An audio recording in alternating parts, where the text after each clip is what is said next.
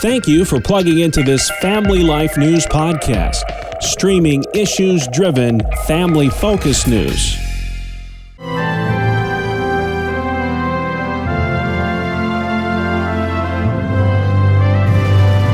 This is Faith Under Fire.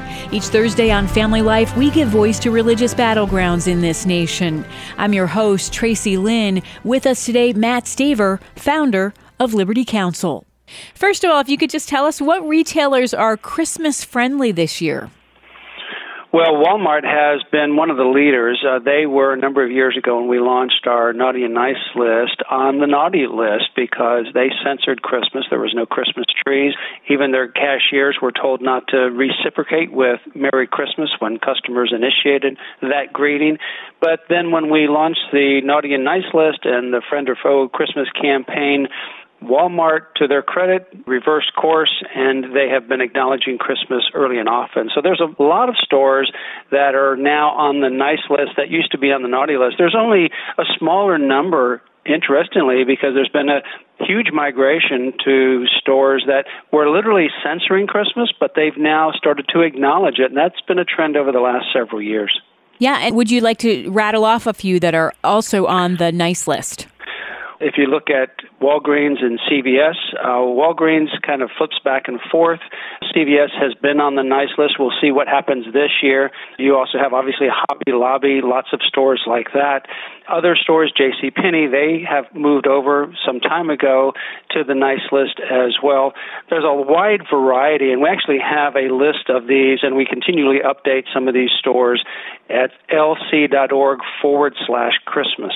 Excellent. Thank you.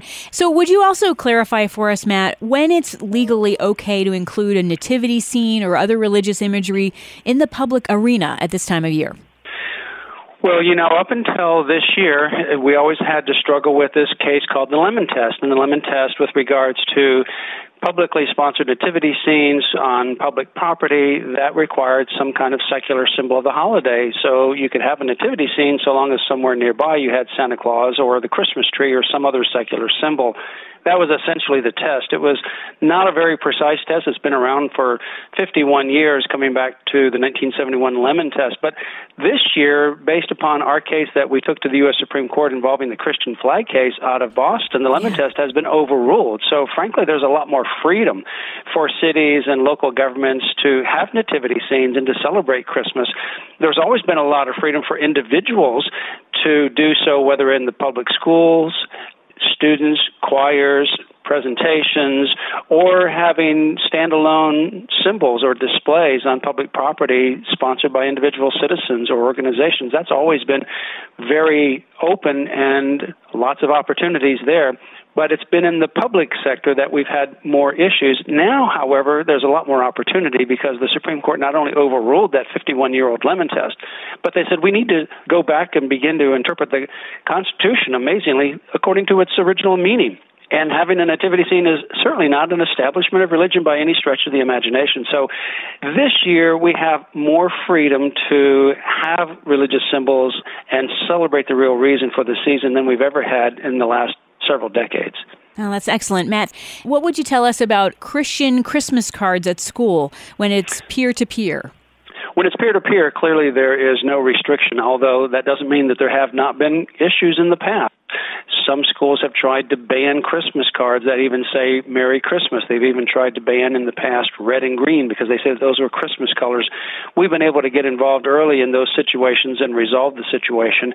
Clearly, though, when it is peer to peer, student to student, handing out Christmas cards or something else like that, it is obviously permissible as long as you do it during non class time, in between class or when class is not actually in the instruction period. You don't want to be doing that in the middle of math class to interrupt the math sure. presentation or science or whatever it may be. But as long as there's free time in between class, before and after school, during the lunch hour. There's other times as well.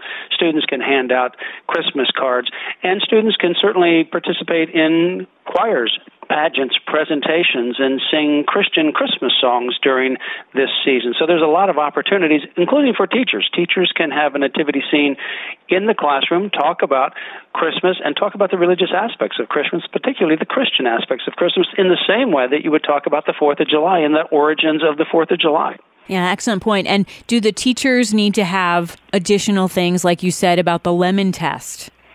Well, historically, up until this year, the teacher would be like the agent of the state. So they would be like the city having its own nativity scene on its own property. So you'd have to have some kind of secular symbol of the holiday nearby. So if the teacher in the classroom were putting up a nativity scene, you would have the same thing, Santa Claus or Christmas tree somewhere nearby. But this year, all of that has changed. You can still do that, no problem, but it's not required anymore. Again, excellent information, Matt. Is there anything else you'd like to share with our listeners about our First Amendment rights or faith as we head into the Christmas season? This is an amazing time of the year, and it's the real reason for all of our existence, the birth of our Savior incarnated into humanity to pay the penalty for our sins.